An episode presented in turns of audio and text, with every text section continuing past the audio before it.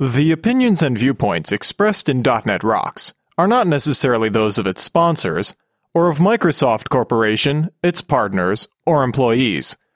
.dot net Rocks is a production of Franklin's Net, which is solely responsible for its content. Franklin's Net, training developers to work smarter.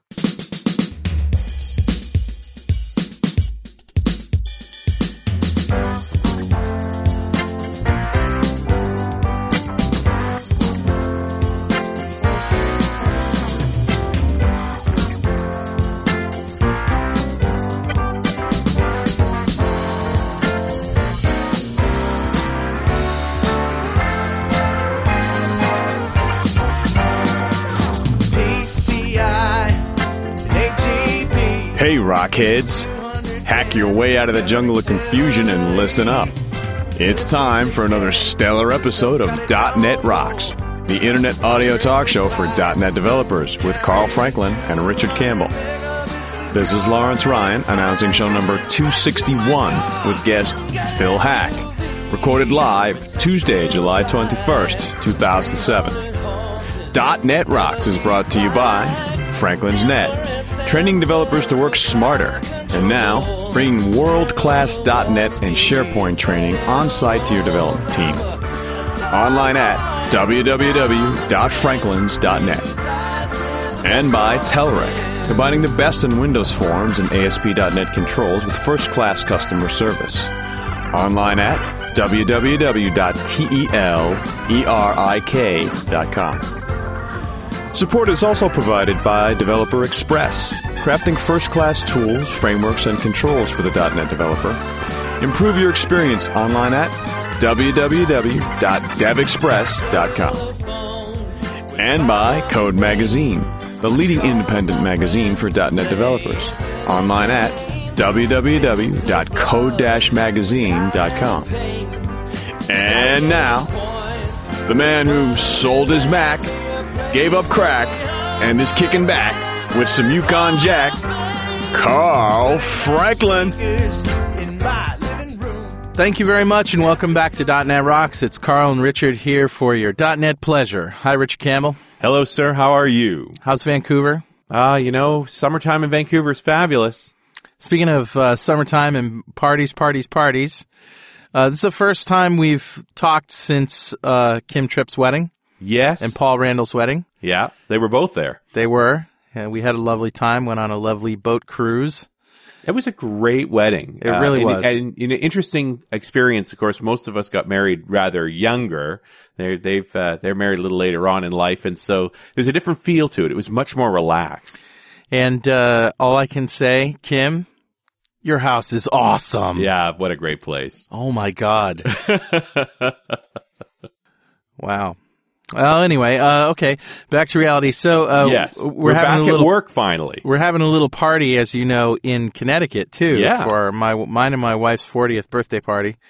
And Richard's coming out, and a whole bunch of R Ds are going to be there. It's going to be like all the gang that was out at your party and yeah, they, Kim's party. We all partied in Vancouver. Now we're all going to party in New London. And we'll we'll actually try to get some some some interesting stuff. I think we have some salvageable pieces from interviews we did at Kim's wedding, although it's, let me just put it this way, it's not going to be content, okay? Uh, yeah. You're going you're gonna to get a little insight into some of the personalities you may have listened to on the show. Yeah, we tried to get into some content, and Tim Huckabee practically chewed our heads off for that. You know, he just wanted to have fun. But anyway, uh, we'll debate about how much of that we're going to release and how much we won't, but... Uh, in the meantime, let's get to Better Know a Framework. All right. Uh, it's starting to grow on me, Richard. I love it. Yep. I'm actually kind of proud of it now. Well, uh, today's framework class is actually a .dot net Framework three point oh namespace. And uh, just to let you know that it's there, because I came across it in the list a couple of times, and I'm like, huh, that's interesting. It's system dot windows dot input. And this provides classes to support the W P F input system. Now, that means keyboard, mouse, whatever. They leave it open, input. Notice they don't say mouse and keyboard. Right. Because who knows? You know, it's everything. So they have uh, classes like a gesture manager, I think. What do they have? This input gesture, an abstract class that d- uh, describes input device gestures. They have uh, input binding. They have an input manager, which is, I guess, your your your manager class that does all the, you know, heavy lifting.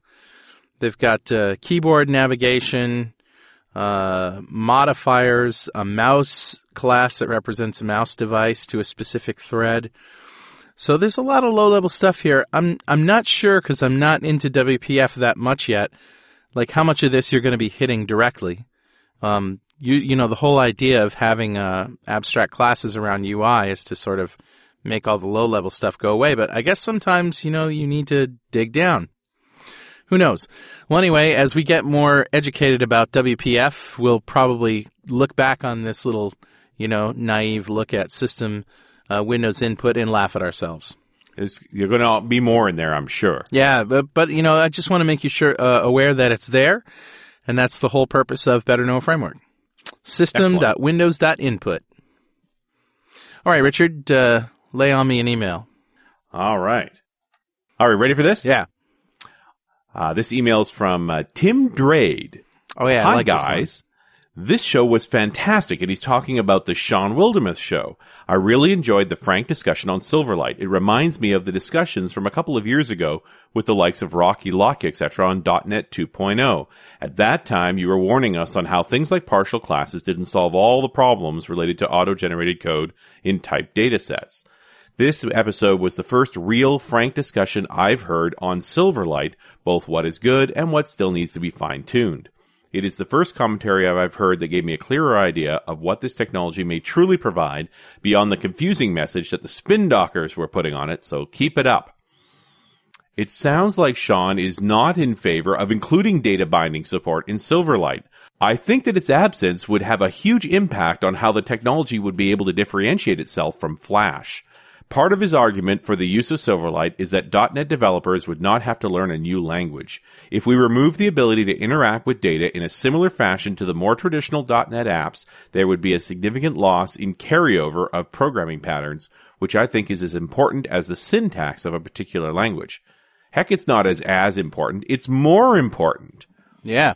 Language syntax is easy. It's learning the libraries. It's learning the classes. That's the hard part. So I agree with Tim on this one.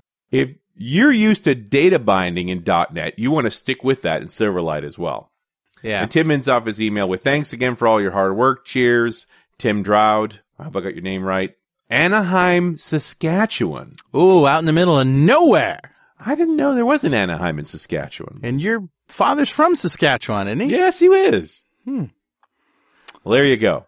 I don't know if you've ever, have you ever told the story on, uh, uh, you told it on Mondays, but you didn't tell it on I think I told Don- it on Mondays. I'm not going to tell it on T N R. You liked that story during the party though, didn't you? Oh, Richard basically told this story of how his, uh, uncle or somebody when he was a kid in Saskatchewan took away his boredom by making him bang pots together so the prairie dogs would poke their heads up and then he'd shoot them.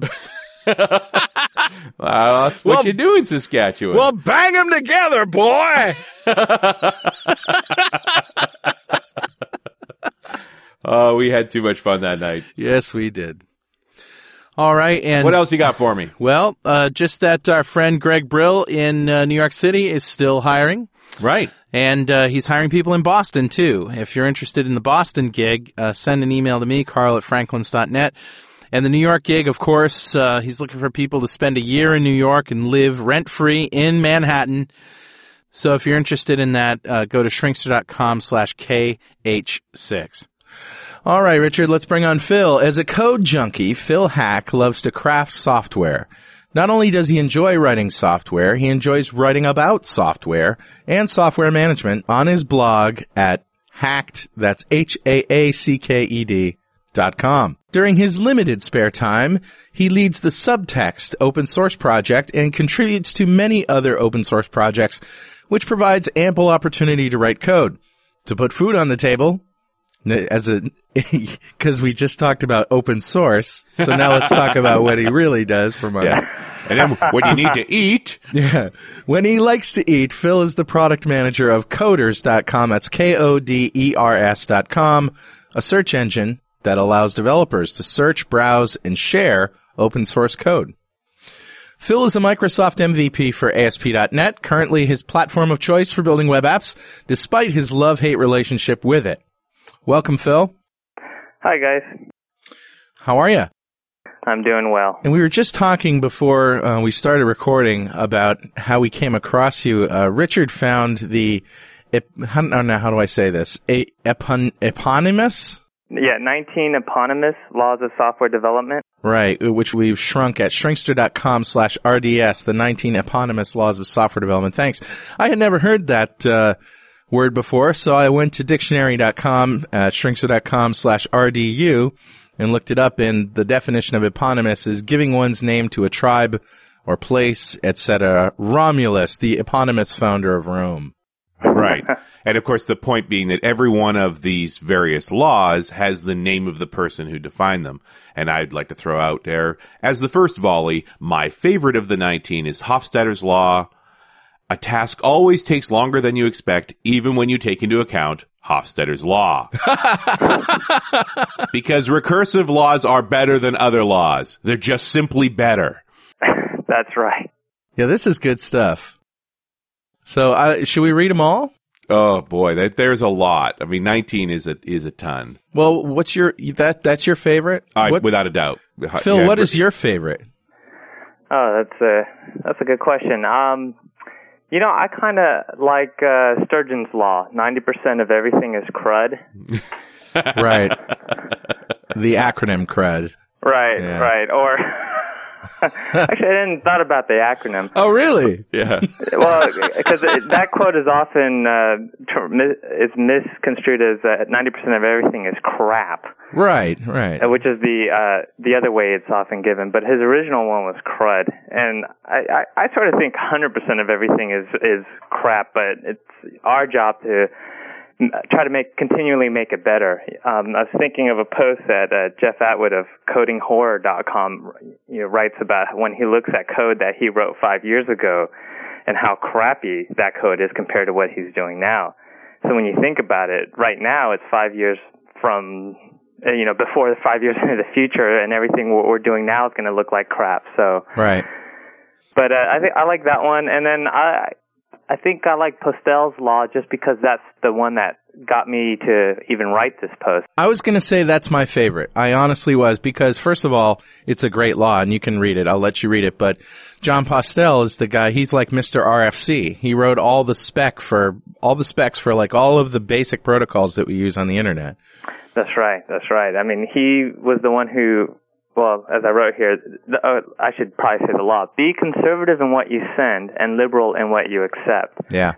And so he articulated this as a principle for T C P uh, to, in order to make that implementation really robust. And uh, when you think about that, that uh, sort of lays the groundwork for the entire internet, which uh, many of us make our entire careers off of. So sort of a debt of gratitude to uh, Postel. It, it really is the most defining principle of the way the internet ha- behaves. We do our very best to send the highest quality data we can, and we accept all that crap you send us every time. The ninety percent yeah. and more. Of course, it has its downsides, right? When you look at H T M L and how difficult it is to get it to look right across all the different browsers, because we've accepted, you know, just about anything that a H T M L, you know, script kiddie can throw into a page. And uh, try to make sense of that. You know, at some point you got to have a little bit of discipline and lay down the law. But, but on the other hand, you know, contrary to that, a lot of people say, well, if it wasn't for that, H T M L would have never gained in popularity because it would have been too difficult for the masses to, you know, create their pages devoted to their kiddies. Yeah. Yeah, the upside to being kiddie tolerant is everybody gets involved, including the kiddies. Now, John exactly. Postel is one of these unsung heroes of the internet, as I was alluding to before. Uh, he's no longer with us. Is that right? I believe that's the case. Yeah, I, th- I heard that somewhere. I cannot, you know, confirm it, but to, at least two people out of the three say that's the, the case. So, uh, unless we are told otherwise, but uh, I think I honestly think we should have a national holiday called John Postel Day. Because, I mean, I did a lot of research into these application-level protocols for uh, some books that I wrote on the subject, and he seems to be the author of every final R F C uh, uh, you know, on I R C, S M T P, P O P three, F T P. Um, yeah. You know, he's he's he had his hands in, in everything. Do you know much about him uh, in terms of, you know, who he worked for? Was it all volunteer? No, I, I, don't, I really don't, actually. Yeah, I'd like to know more. I think I'm going to do a little research after we after we do the show. But anyway, back to the uh, back to the laws. Uh, it just seems that you know you're in that uh, you're in that area of thinking about software. You know, much like Jeff Atwood, where you, you know you you really get you really focus in on some of these core tenets and and you know, try to get to the fundamentals of what it's all about. And it's pretty pretty cool. Oh, thanks. What uh, what do you? Let's talk about your open source work. uh, you opened up a can of worms there. Okay. Uh, I, as I often write on my blog, I love talking about it. Uh, so I started the uh, Subtext project back in uh, March of two thousand six. Um, well, actually, that was when I first released it. And uh, Subtext is an open source blog engine. It's uh, licensed under the uh, new B S D license, so anyone's free to make changes to it and, uh, you know, re-release it if they'd like. And I, so far, it's been a lot of fun. It's probably one of the most fulfilling software projects I've worked on. Wow. Uh, there's a lot of contributors who uh, spend a lot of their time contributing code, so in order to make it a real community project rather than, you know, one guy at home, you know, making a pro- writing code and uh, hoping others will use it. Right. Is so you're you're the original author of Subtext? Uh, actually, no. Subtext is a fork of .Text, which was uh, written by Scott Watermassis. Right. Watermassis. So yeah, that right. .Text at the time, I think, uh, along with DOSBlog, were the two major and most well-known uh, .dot net blogging engines.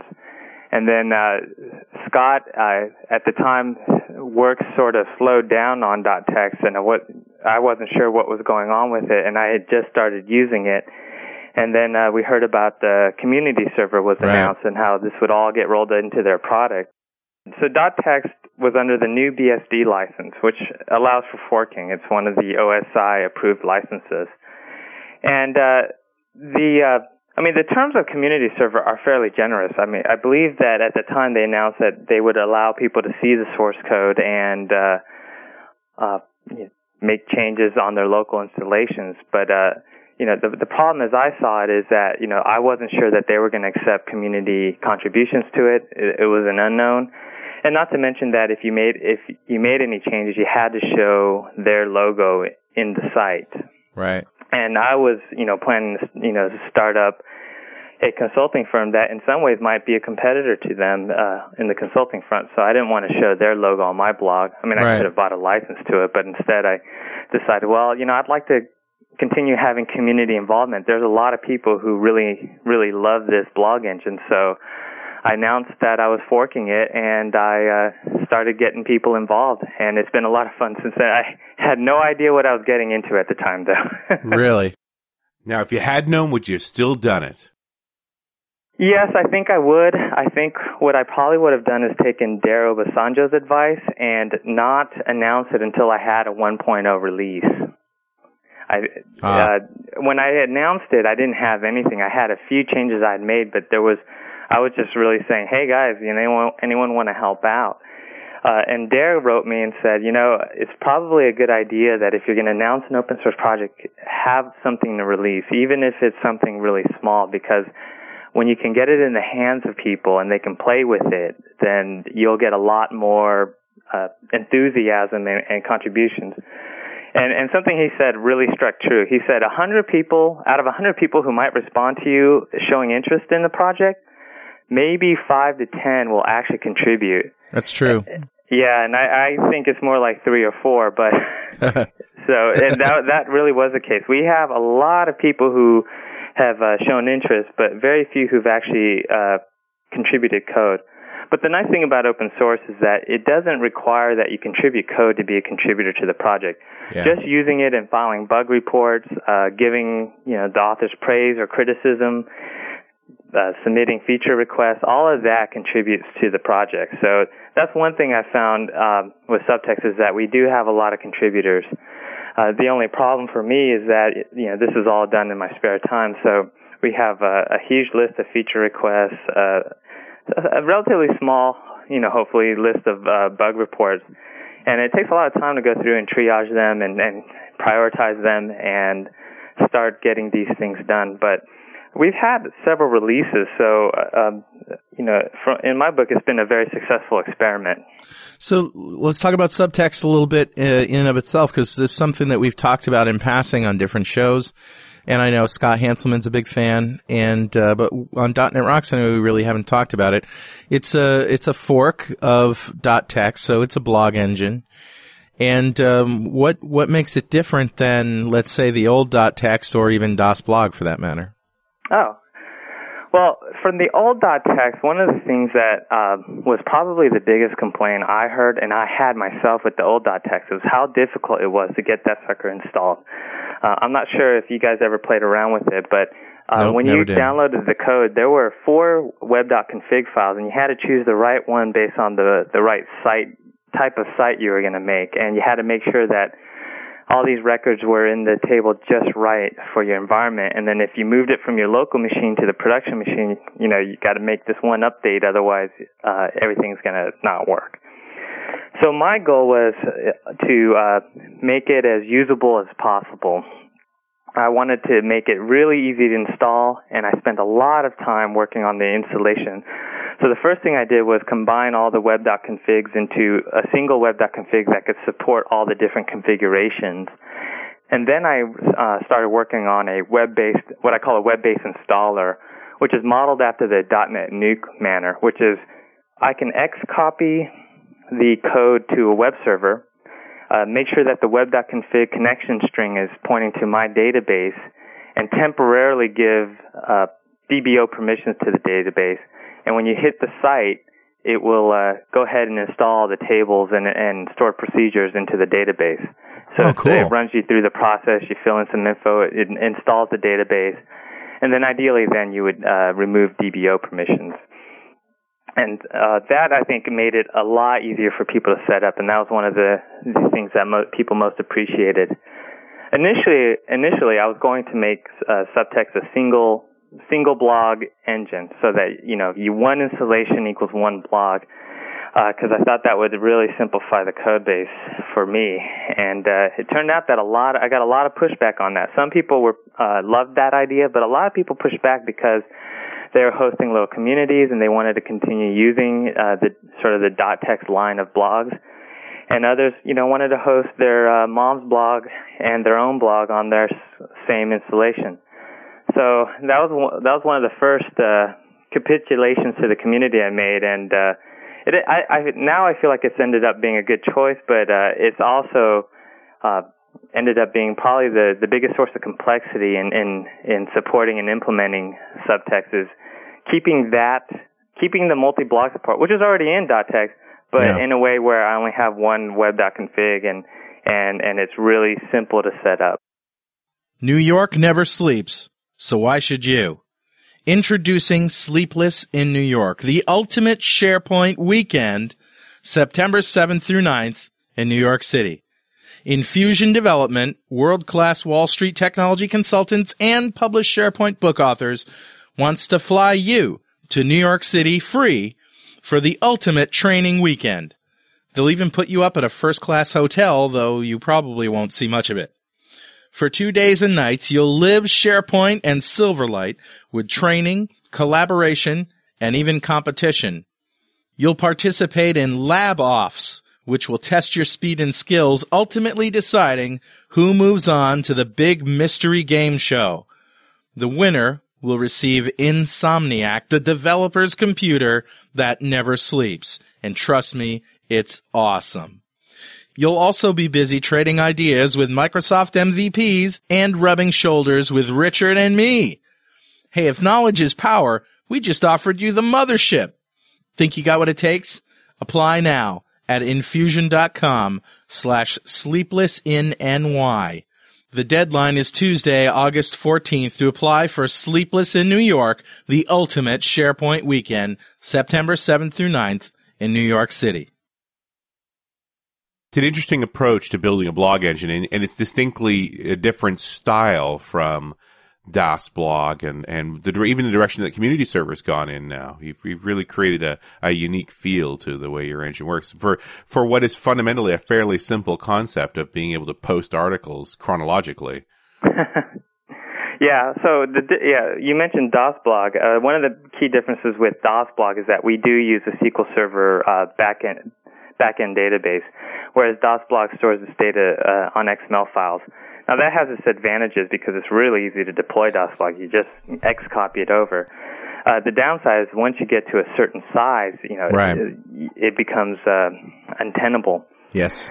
And, uh, you know, one of the things that uh, has been a lot of fun with Subtext is that, you know, I don't see these these various blog engines being a, a zero-sum game, you know. So now we have blog engine dot net, uh, DOSBlog, Subtext. And, uh, you know, Scott and I, you know, have become friends through, uh, blogging and whatnot. And we share a lot of code between, between the two blog engines. So I wrote, I pretty much wrote their Akismet support, which is used for filtering spam. Akismet I, saved my life, man. I'm glad to hear it. Akismet saved my life. I swear. I mean, comments. Well, the, I mean, the whole blogging community has been inundated with spam in whatever form that may be, whether it's pingbacks or trackbacks or, or comment spam. It's, it's horrible. Can you tell me a little bit about Kismet? I haven't heard of this. Okay. Akismet is a service uh, started by, I believe, Matt Mullenweg, or the WordPress guy. And uh, it's a web service, and you simply uh, send your, you know, the comment to them. They do whatever analysis on their side, and I'm not really sure if they're doing anything like Bayesian or if it's simply a, you know, blacklist. And then they send you a, you know, yay or nay, effectively. And and it's been it's been really effective at uh, blocking comments, although not one hundred percent. But here's the interesting thing, you know, the the comment spammers that are hitting blogs like mine and, you know, possibly yours are not the most sophisticated guys, sophisticated, uh, you know, hackers out there, right? Um, the sophisticated no. hackers are, are going to uh, Ticketmaster and trying to break that CAPTCHA. The guys that are hitting our blogs with the comment spam, um, I don't know if you've read my post on invisible CAPTCHA. No. Okay, invisible CAPTCHA has pretty much blocked all comment spam. Now, it, it doesn't affect trackback spam or pingback spam, but the way it works is really simple. Uh, you, you, it's a validator control, so you just drop it on a page, point it to a text box, and what it does is it uses, uh, JavaScript to hide a div. And in that div, there's a little math question. Say, you know, add five plus seven. And so, if JavaScript is enabled, it hides that div and it, and it fills in the input with the answer. So then when you hit submit, you know, it posts the answer, we validate that answer, and we say, okay, you know, you're a human. But if you don't have JavaScript enabled, you actually see the question and you need to manually type in the answer.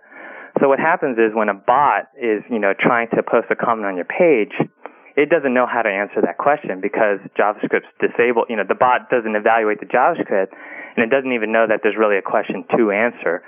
So then it's unable to post the comment in a valid manner. That's clever.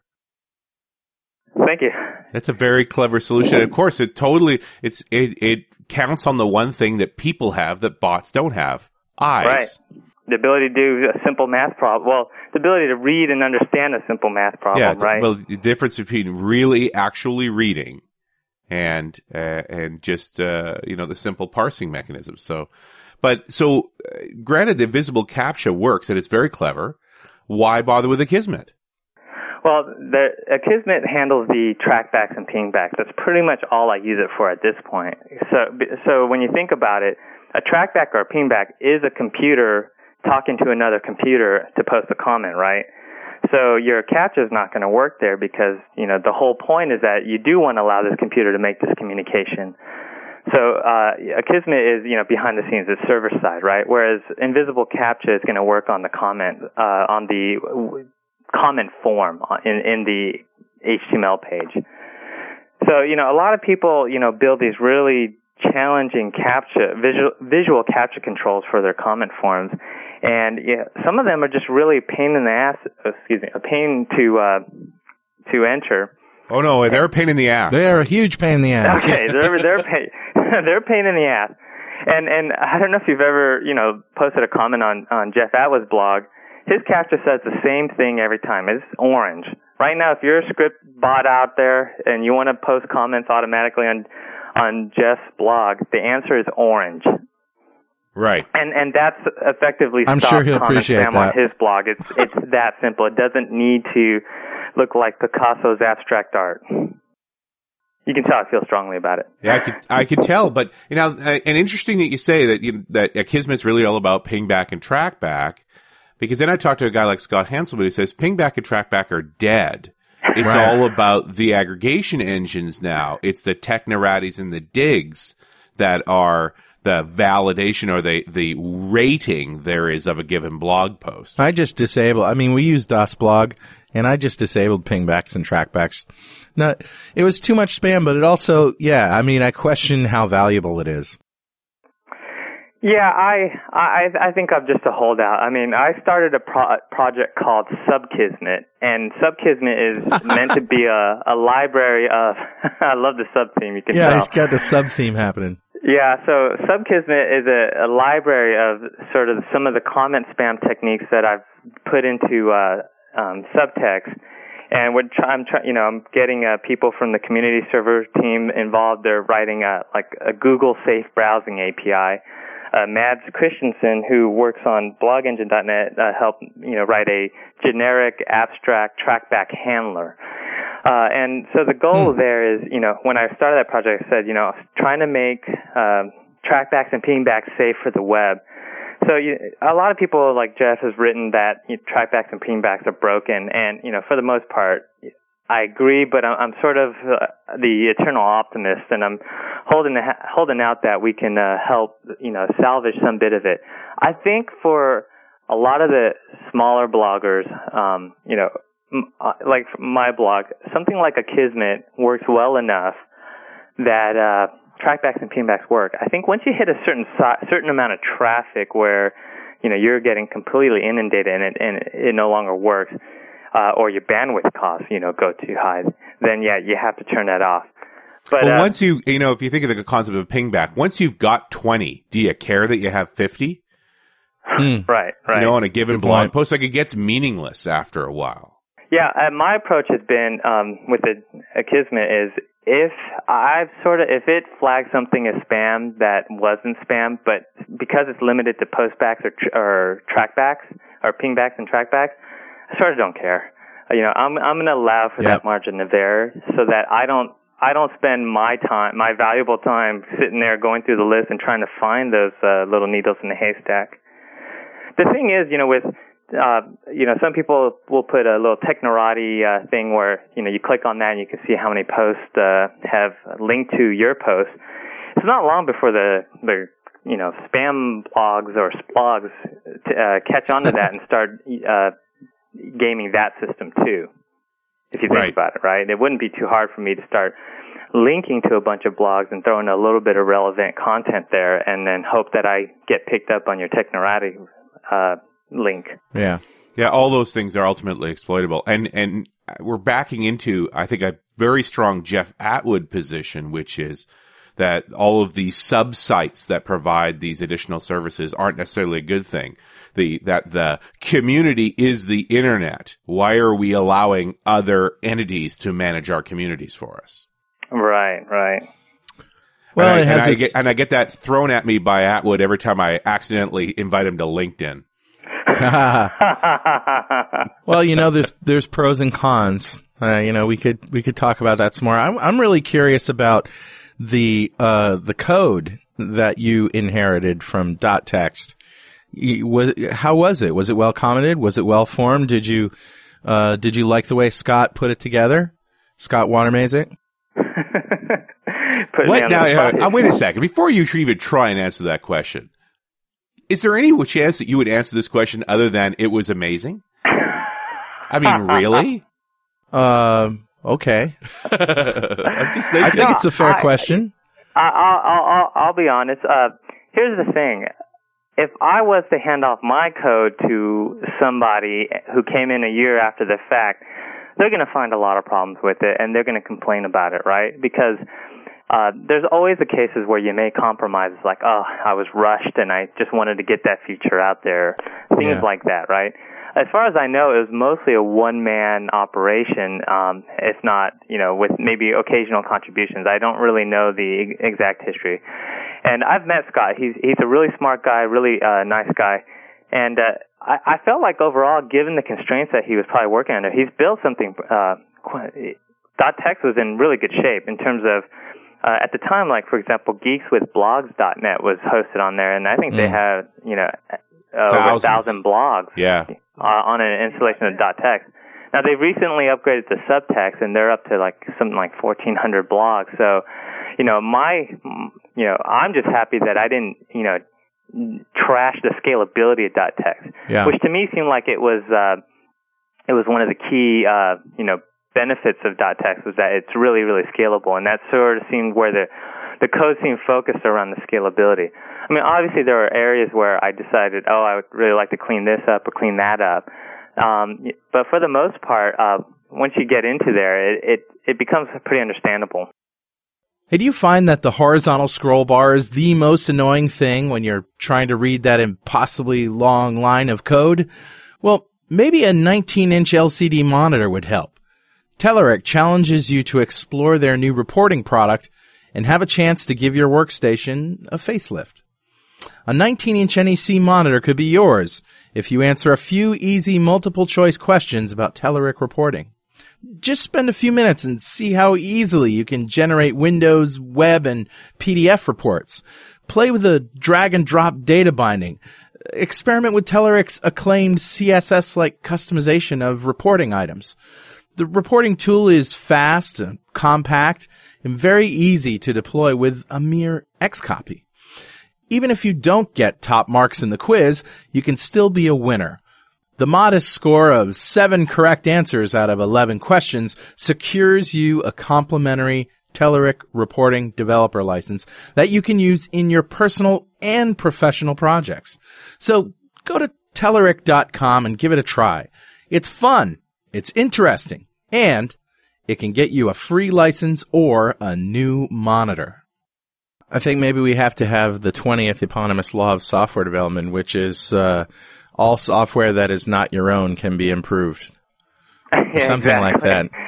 Well, uh, all software that is your own can be improved as well. But, yeah, I, it's, it's so something funny because, there. you know, I've worked at so many places with very opinionated developers, and you show them any piece of code, and they'll say, well, that code is crap. You know? I, yeah, and well, that's their job, right? Because they want to rewrite it. Exactly. You know, it's the all the idea is the only thing that's important there. Oh, yeah, good idea. Let me rewrite that. Yeah, exactly. Well, you know, and the other thing is, like, you get this benefit, right? I... As a, since I didn't write Subtext from scratch, I forked .Text, I get the benefit of saying anytime someone complains about the code, you know, whether it's true or not, I get to say, well, you know, that was the legacy. We inherited that. Right, yeah. yeah. That's the nice thing about open source is you could never, you never have to admit who made what piece of code. Right. And and and you're right. Nothing is well. This is that classic Auden quote about poetry paraphrased. No software is ever finished, only abandoned. Right.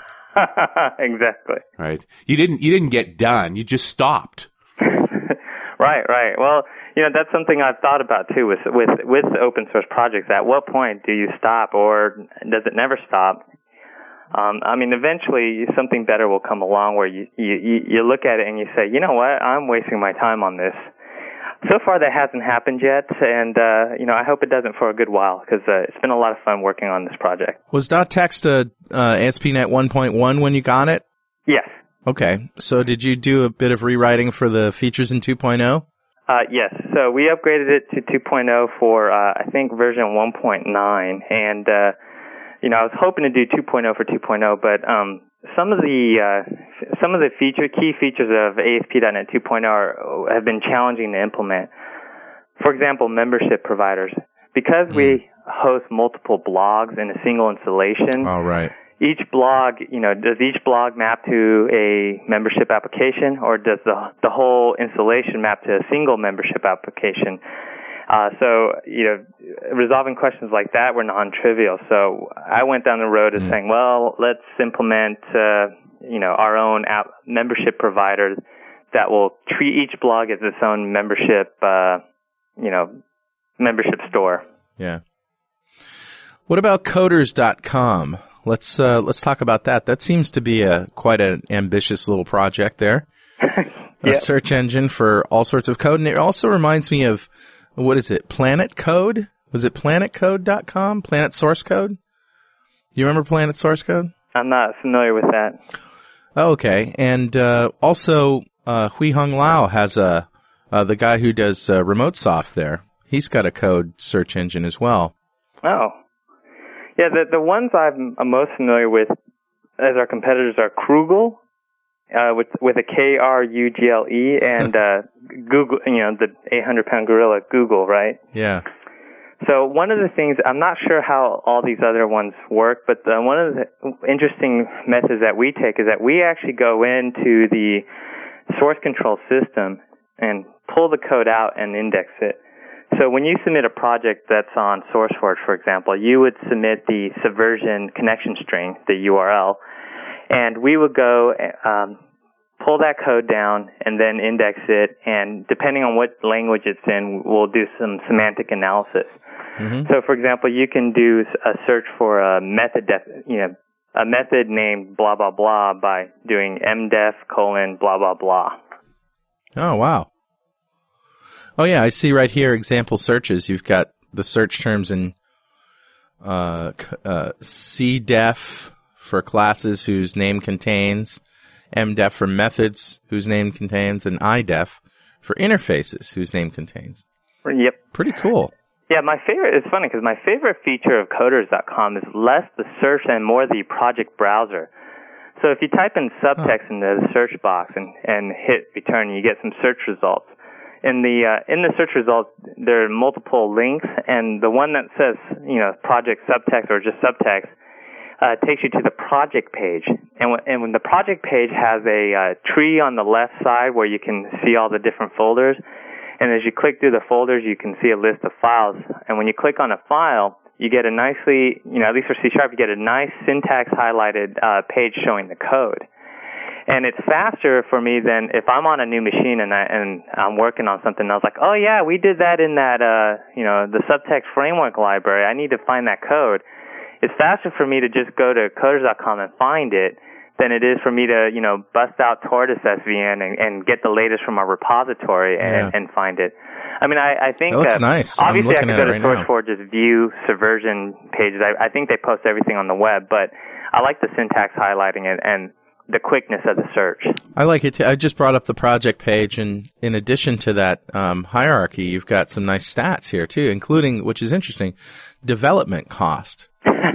How do you uh, how do you get that number, which is uh, almost half a million dollars for subtext? How do you get that? Yeah, that that development cost, I would treat that as sort of like uh, you know, a fun fun number, uh, and I would treat it with a grain of salt. Um, oh, I see. This is what it would cost if we were paying for it.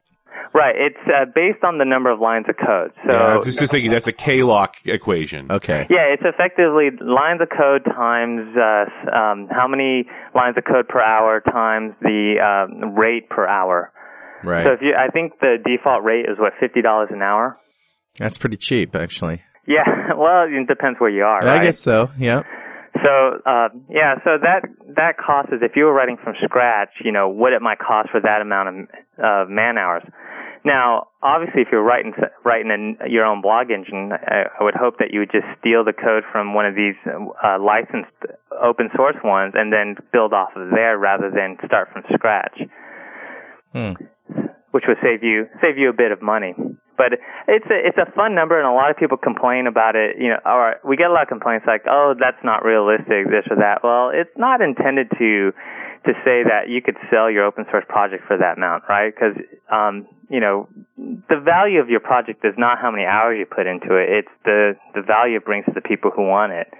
And also, I, I like you, you have the ability to change the variables in that equation. The functions required, the effort per K L O C, and the labor cost per month. And then you can just get a different number. So, you know, if you don't like that number, yeah, exactly. just make up a new one, you know. So it's a, when you're trying to sell your uh, open source project to some big company, you know, you inflate those numbers and, uh, you know, make sure that you include all the markup. Because I think you can filter on uh, markup or, or code only, I mean. Yeah. Boy, that is a nice browser. Yeah, and so and then under that there's a little uh, bar graph of the, the languages that are in use. Um, I've, I it's mostly accurate, although I think sometimes it interprets things as like it, there, it says Python, and I'm pretty sure we don't have any Python code in our code base yet. Very cool. So yeah, I I really lo- I'm starting to explore the Subtext project here, and it, it's really nice. It's quick. It's fast. It's uh. Um, it looks like it's using Ajax, I guess, to do postbacks and it's very for the cool. comments. Yep. Yeah. I did a little experiment there with the update panel, but uh, I need to refactor that to use something a little more efficient. So I, it, it's strange. I found that uh, one person complained that the update panel for posting comments doesn't work when he's at work because he's behind a firewall. He can hit my site, but he can't post a comment. Uh, Which is wacky because it's all H T T P. Yeah, yeah. I have no clue why that would that would happen. Yeah, I don't think that's you. I think that's him. Yeah. How many? yeah. Was it Pebcac? Pebcac. Yes, problem it. Exists between keyboard and chair. Yeah. How many uh, projects are in are are indexed by coders dot com? Uh, the, we index seven hundred thirty million lines of code. Uh, I'm not sure what the project count of that turns out to be. Uh, we, are, you know, attempt to index uh, SourceForge, uh, CodePlex, RubyForge, um, I'm trying to think, NovelleForge, uh, uh, all the major ones, and any, even many minor ones. When when people tell us about a repository, we'll index it. One of the challenges there is, you know, finding the new projects. Uh, for example, SourceForge doesn't actually produce a, a feed of all their projects. So, huh. you know, we rely a lot on user submissions and, and, you know, l- crawling around and, uh, trying, you know, trying to stay within these c- companies' terms of services. So we can't just, you know, throw a bunch of bots on their site to index their site because if, if we hit too many requests per second, uh, that's a problem. So, uh, you know, we try to work with a lot of these companies to, uh, create a, a syndication format for their, uh, open source for their open source projects. Um, for example, CodePlex, I believe, uh, sub, um, provides an X M L feed that lets us know when they have new projects so that we can go and quickly index them. So theoretically, our CodePlex index should be fairly complete. This portion of .dot net Rocks is brought to you by our good friends at Developer Express. Developer Express, crafting first-class tools, frameworks, and controls for the .dot net developer. Improve your experience online at w w w dot dev express dot com. It's an interesting problem that it's this. You can't just go out scraping code from any old place. You've got to really look for it properly. Right, because one thing we don't want to do is uh, accidentally index proprietary code or non-open source code. Yeah, that that that's got to be a huge risk for you. That you don't want to you don't want to violate licenses, essentially. That's what exactly, you're up against. Exactly. And it hasn't been much of a problem when somebody says, "Hey, look, you know, we don't want this code in our in in your index." You know, or we we comply. We say, "Okay, that's yeah." Fine. You just pull it out. And yeah, I'm just surprised that we have as few issues around search engines indexing content as we have. Like, it, you, you, all things considered, it just goes to show how the internet is not as U S centric as you might be. That litigious place it is. Yeah. right. Right. So, Phil. There's certain measures as I, you gotta you understand. I'm a newcomer to .dot net Rocks. I only came on about show one hundred, so it's taken me a while to learn. Newcomer, you've done more shows than all of the other previous co-hosts combined. That's over one hundred sixty shows. Yeah, well, so the, there's a few things I've learned along the way about the nature of guests, and one of the very important measures of a guest when I know. I have a troublemaker for a guest, is when his friends see him on the list for being on .dot net Rocks and immediately email me. oh, no. I hope you see where I'm going here.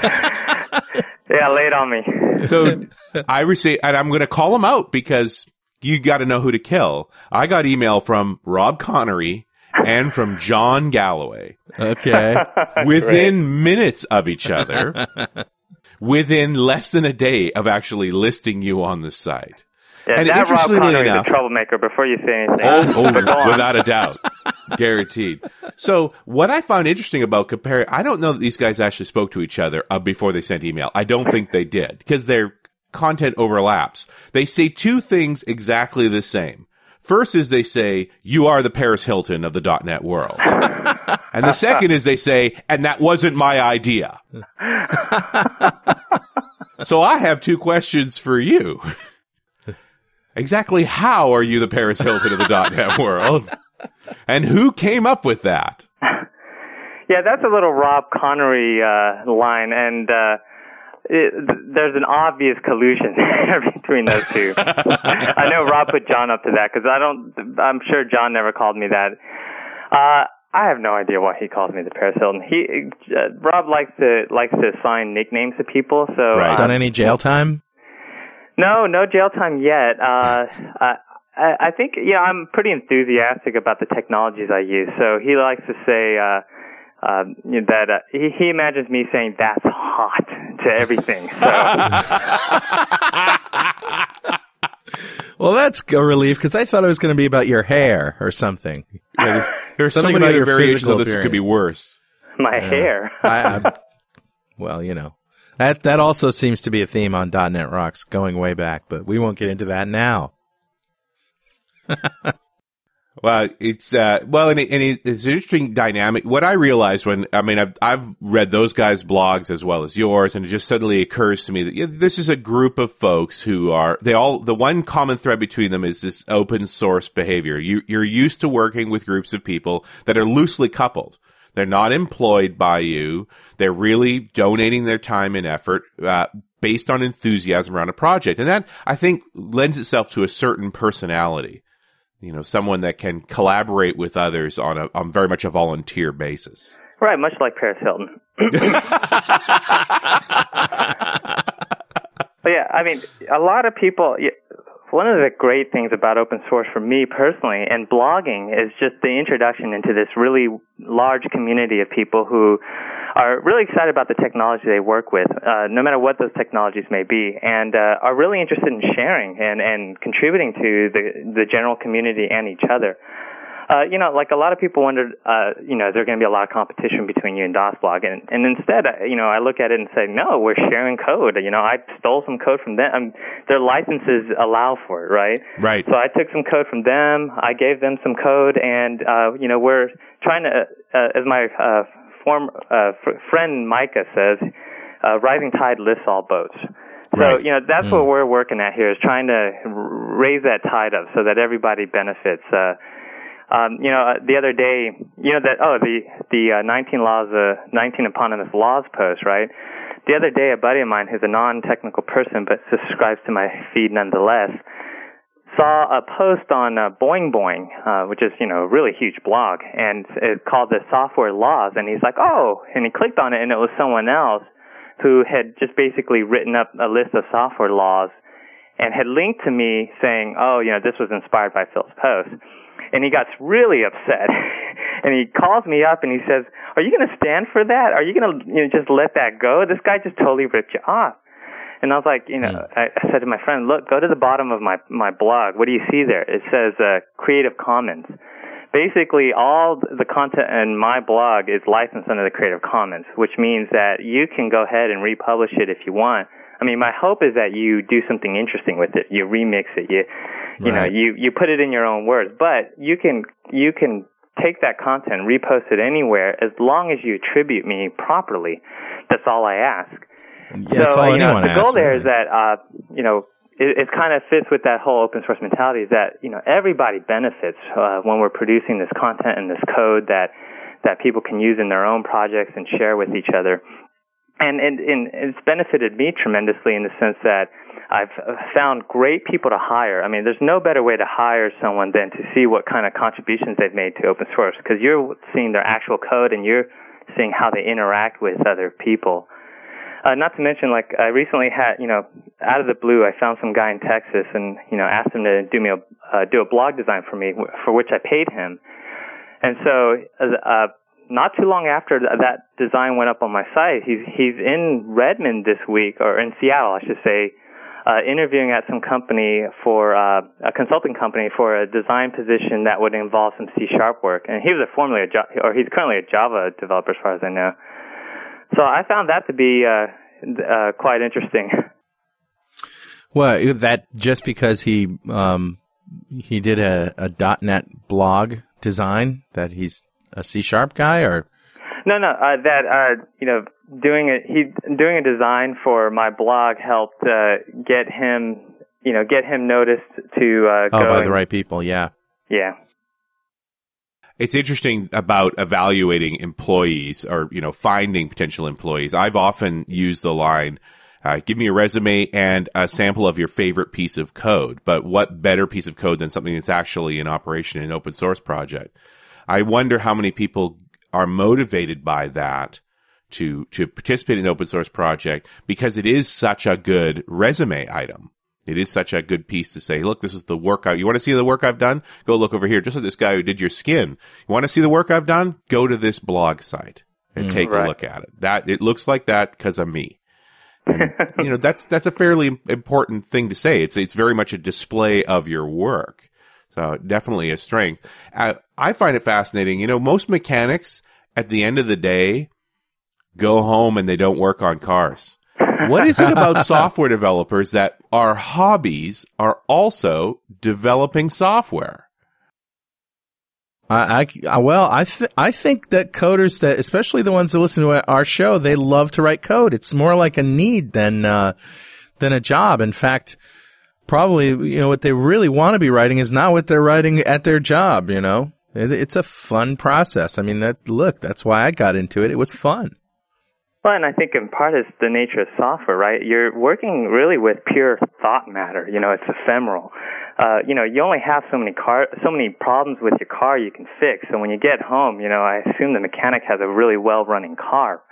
Right. There's not a whole lot he can do to it. But, uh, you know, when you get home from your job in the software, and, you know, for a lot of people, they're unhappy with the, the type of work they're doing. And because, you know, it's impossible to get a real wide range of exposure at work, uh, for many people. So you get home and you, you, you pick some open source project that has doing something really interesting to you, and, and you have the ability to, with just pure power of your mind, shape the code and, and do interesting things and make your computer, you know, dance. Yeah. Control. We like control. It's all about control. Isn't it? Yeah. Am I we're, right or am I right? All, Uh, obsessive-compulsive anal control freaks. Absolutely. Yeah, the, the, all, the best we can hope for is that we've harnessed our obsessive-compulsive natures for the forces of good. Exactly. So rather than blowing up a Starbucks, we write code. There you go. I've said this before. I also think that for guys, anyway, this is the closest we can get to creating another life. You know, women can do that, and uh, we just sort of have a cursory involvement in that process, but this is like, hey, you know, we can actually make a little mind, you know. Uh, you so, probably you haven't know, thought about that that much, but that uh, the thought comes to my, cross my mind every once in a while. Yeah, that's a that's a new one for me. I mean, I just had a son. You uh, like it though, don't you? You do like it. Yeah, it's just, uh, you know, I don't have to change the diapers with my code. Ah, uh, yeah, it's a great. He doesn't keep me up at two. Well, I don't know. You, you do oh. I, well, now that I'm thinking about this, right? You know, yeah. uh, my when you have like bugs in your code and you get paged at two a.m., that's not unlike having your son keeping you up with his crying. That's right. Yeah, that's pretty close. And let's face it, there's definitely some code that needs diapers. Yep. When right, it sticks right. its finger in the socket, you're like, oh, I got to rewrite that subroutine.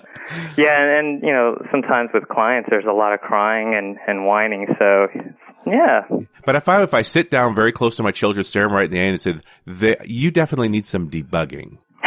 You know, I don't understand why it is you can't figure out how to put a helmet on before you ride your bike. But, you know, there's got to be a patch here we can make to fix that. Yeah, right. It's hard to instrument your kids and get diagnostic information out of them, right? When my son cries and, and, you know, I've got a few black box testing I can do to figure out, is it, you know, why is he crying? Okay, uh, you've recently written some stuff on your blog about Microsoft's open source portal. Mm-hmm. And uh, I'd like to sort of visit that opinion. It's at shrinkster dot com slash R E one is the post, and the the the website microsoft dot com slash open source is at shrinkster dot com slash R E zero. Tell us a little bit about um, about that post and about your thoughts around this site. Well, let's start with the site. What's the site all about? Oh, uh, so the the portal site? Yeah. Well, this uh, looks to be that Microsoft is Microsoft is kind of steadily moving towards really understanding. Well, we hope understanding and embracing open source. Um, and this site appears to me to be sort of their uh, acknowledgement that they that op- they need to deal with open source, that uh, that they are supporting in some ways open source. Um, it aggregates uh, their various open source uh, properties into one location. This is pretty much their homepage for o- what they're doing in the open source uh, arena. So you have links to Port twenty-five, which is the open source software lab run by uh, Sam Ramji. And you also have, uh, I believe you had links to uh, CodePlex, their uh, open source uh, project hosting site. Hmm. So this is kind of a, and you know, if you look at the, the broader open source community, this is obviously one of these areas where there's a lot of skepticism, uh, you know, uh, among the crowd that's always been skeptical of Microsoft, right? But well, yeah. uh, in some ways for good reason. Yeah, well, we all know that they're a business and they're not going to embrace anything if they feel it's a threat to their business. Exactly. That's just the way business works. Right, but what you have here is uh, there's been a bit, there's sort of a schizophrenic nature to Microsoft, right? You know, you often hear the quote that they're not a um, monoculture, right? So you have the one on the one hand, you know, uh, uh, Steve Ballmer or, or or whatnot saying that uh, open source is the biggest threat to Microsoft, um, and and mm. the Microsoft lawyers wielding uh, software patents and threatening, you know, open source with software patents, and then on the other hand, you have here uh, this, you know. Uh, I want to participate with open source and Microsoft. This is the tagline up there, right? I want to participate, partner, grow, and learn with open source and Microsoft. Yeah. So how do you how do you reconcile these two things? Either open source is the biggest threat to Microsoft, or open source is the way that Microsoft's going to stay relevant and build out their business in a yeah in, in this new world of software. Now mm. you you can probably guess where I stand on that side of the question, but uh, uh, I think what's happening here is that there are a lot of factions within Microsoft that realize that if they don't get on board with open source, that Microsoft, uh, you know, ten, twenty years down the road is going to become irrelevant. And, uh, and that open source is a way to continue to grow their business. That it's not a, uh, you know, it's not a binary equation here, right? So mm. it, they don't have to fight all open source. They don't have to, uh, embrace, you know, turn their entire stack into open source, right? There is some some ground here for them to to work together with the open source communities to support open source, um, you know, on their platform as, as well as other platforms, and and and do it in such a way that it continues to grow their business. Yeah, I can see the they you know developers love open source, obviously, and uh, developers are, are have really been the success of Microsoft, the development community, you know, embracing the development technology. Without applications, you don't have an operating system market. And exactly. Uh, so, but micro, I mean, Microsoft basically invented the concept of paying for software. Before Microsoft, mm, you're right. all the companies that that made software also made the hardware. They gave the software away so you'd buy their hardware. They right. were I B M and Hewlett Packard and companies like that. Microsoft came along and said, hey, you know, we don't make hardware. We'll make software. And so, you know, we were talking about the legacy of Microsoft. Talk mm. about the end-user license agreement mm. and right. the concept of licensing software in general. This whole idea that I don't own my software anyway. I only buy a license to use it mm-hmm. is is all a Microsoft construct. So you're you really are poking at the fundamentals of what the company was founded on when you talk about changing that. Well, right, but uh, you know, the software industry moves really fast, right? The technology industry as a whole, and you know. What Microsoft doesn't want to do is adhere too much to its legacy so that it ignores new emerging markets that uh, are opening up and, and shifts in the direction of the, of the winds of technology, so to speak. Uh, for example, you know, how long did it take for them to realize that browsers and the web is the, the next big thing? Uh, you know, yeah. they were a little late to the game, and in yes. many ways they're still catching up. And uh, it's sort of, you know, sticking to, you know, sticking only to their legacy or, or trying to adhere too much to that legacy that can um, that can cause them to be closed to uh, potential new, you know, sources of business or or just the way that, you know, the industry is heading as a whole. I mean, w- the industry is going to go where it's going to go, and uh, you know, Microsoft is a big player and can influence that to some degree, but you know, it's it's, it's a rock and a river. The way I look at it is they they invent the development technologies, and then they sort of have to learn from the development community about how to develop software. And I say that, you know, half tongue in cheek, but it's really true. I mean, some, learning about how software is developed has been uh, very important um, for Microsoft. And, you know, they're not the only people who write software in the world. So, right. you know, so the, the, the things that we've seen about continuous integration, that's just coming out in, in, uh, the next version of Teams system. So, you know, the stuff happens out in the real world a long time before a product comes out of Microsoft. And, it, you know, to their, to their benefit, they're adapting Agile internally and they're doing the stuff that, uh, that's going on in the real world. It just takes them more time to do that because they're big and they move slowly. Or at least that's the way it seems to be on the outside. I mean, there are a lot of, a lot of teams internally, and Richard will tell you, who are going faster than, uh, you know, the rest of the company. Well, yeah, I mean, I've been really pleased to see all the changes come out of Microsoft. You know, I want to say up front that I'm a fan of Microsoft. Uh, you know, I'm pretty critical, but, you know, the opposite of of uh, love isn't hate, it's indifference, right? So, you know, yeah. I'm not indifferent to them. And, the, I, you know, I'm critical because I... I want to see them improve because I really like the, the tools that they provide for the platform, and it's it's a fun development environment. So you know, but you know, with the, the for example, I think the one of the first big changes was how blogging took off at Microsoft. I mean, as far as I know, they're probably yeah. the, the the the one large software company that most took advantage of blogs, and uh, I agree. in a good good way, right? And it, Channel it, nine, too, is an ex, you know, say what you want about it, it's an extreme window into what's going on in, in the little in the little rooms all over Microsoft. Right. Channel nine is a great example of that.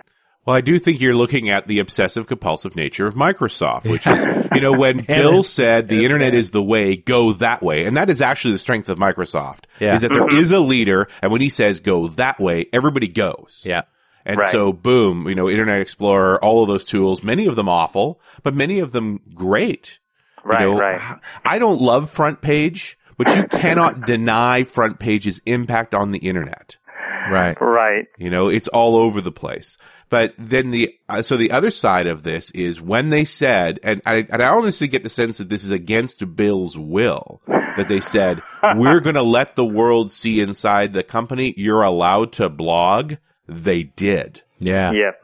And, yeah, you and, gotta wonder how much, you know, you know where, where, what Bill thinks of that actually, right?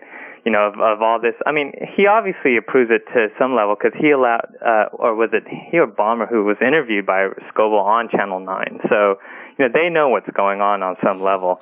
I, I, but, know, I think they know what they're going on. They may not approve, but they admit they're outnumbered. I mean, just the same way that you changed your software in a way you didn't want to do because that's what the people wanted. I think that's what the company wanted. And ultimately, you know, he gave way. And I, uh, last time... And Carl, you were there. Last time we saw Bill in person, yeah, which w- was at the M V P summit, mm-hmm. and the topic came up, and and Bill Gates' body language is very, very obvious. When he likes what he's talking about, he's very animated. Very his excited. Arms are moving, and he's all but jumping out of his seat. And when the topic of the whole blogging and things came up, his arms were crossed. He was looking down. I mean, he doesn't like the topic. Yeah. I don't know what his actual position is on it, but there's not a lot of love there. Well, and he doesn't say it. much about it, and that probably is telling well, right there. Well, which is ironic because it may have been one of the best things that happened to Microsoft in a long time. I, I mean, totally yeah. agree. I think it saved the company. And he might even he might even agree that, agree with you. Um, Bill might even agree with you. It just doesn't mean that, you know, he wants his warts exposed. Right, right, well, I, right. Yeah, it doesn't mean he has to be happy about it either. Exactly. Because obviously right. there's something wrong with the world that that works.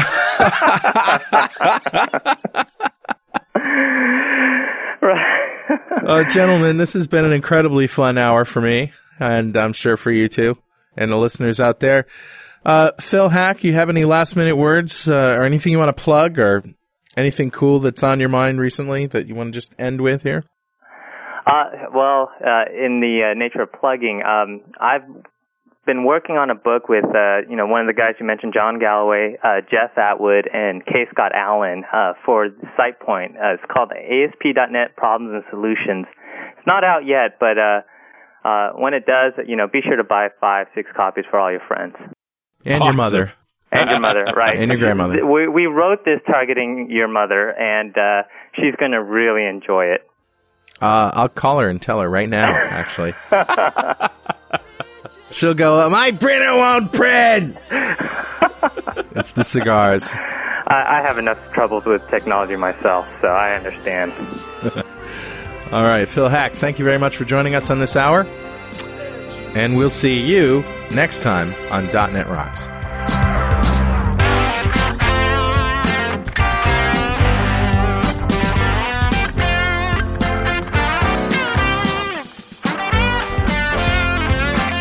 .dot net Rocks is recorded and produced by P W O P Productions, providing professional audio, audio mastering, video, post-production, and podcasting services.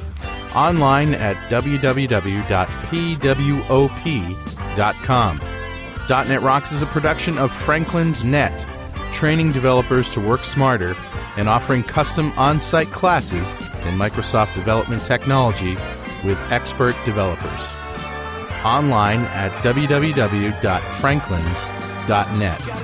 For more .dot net Rocks episodes and to subscribe to the podcast feeds, go to our website at w w w dot dot net rocks dot com. Got a transmitter banned by the F C C. Yes, I'm a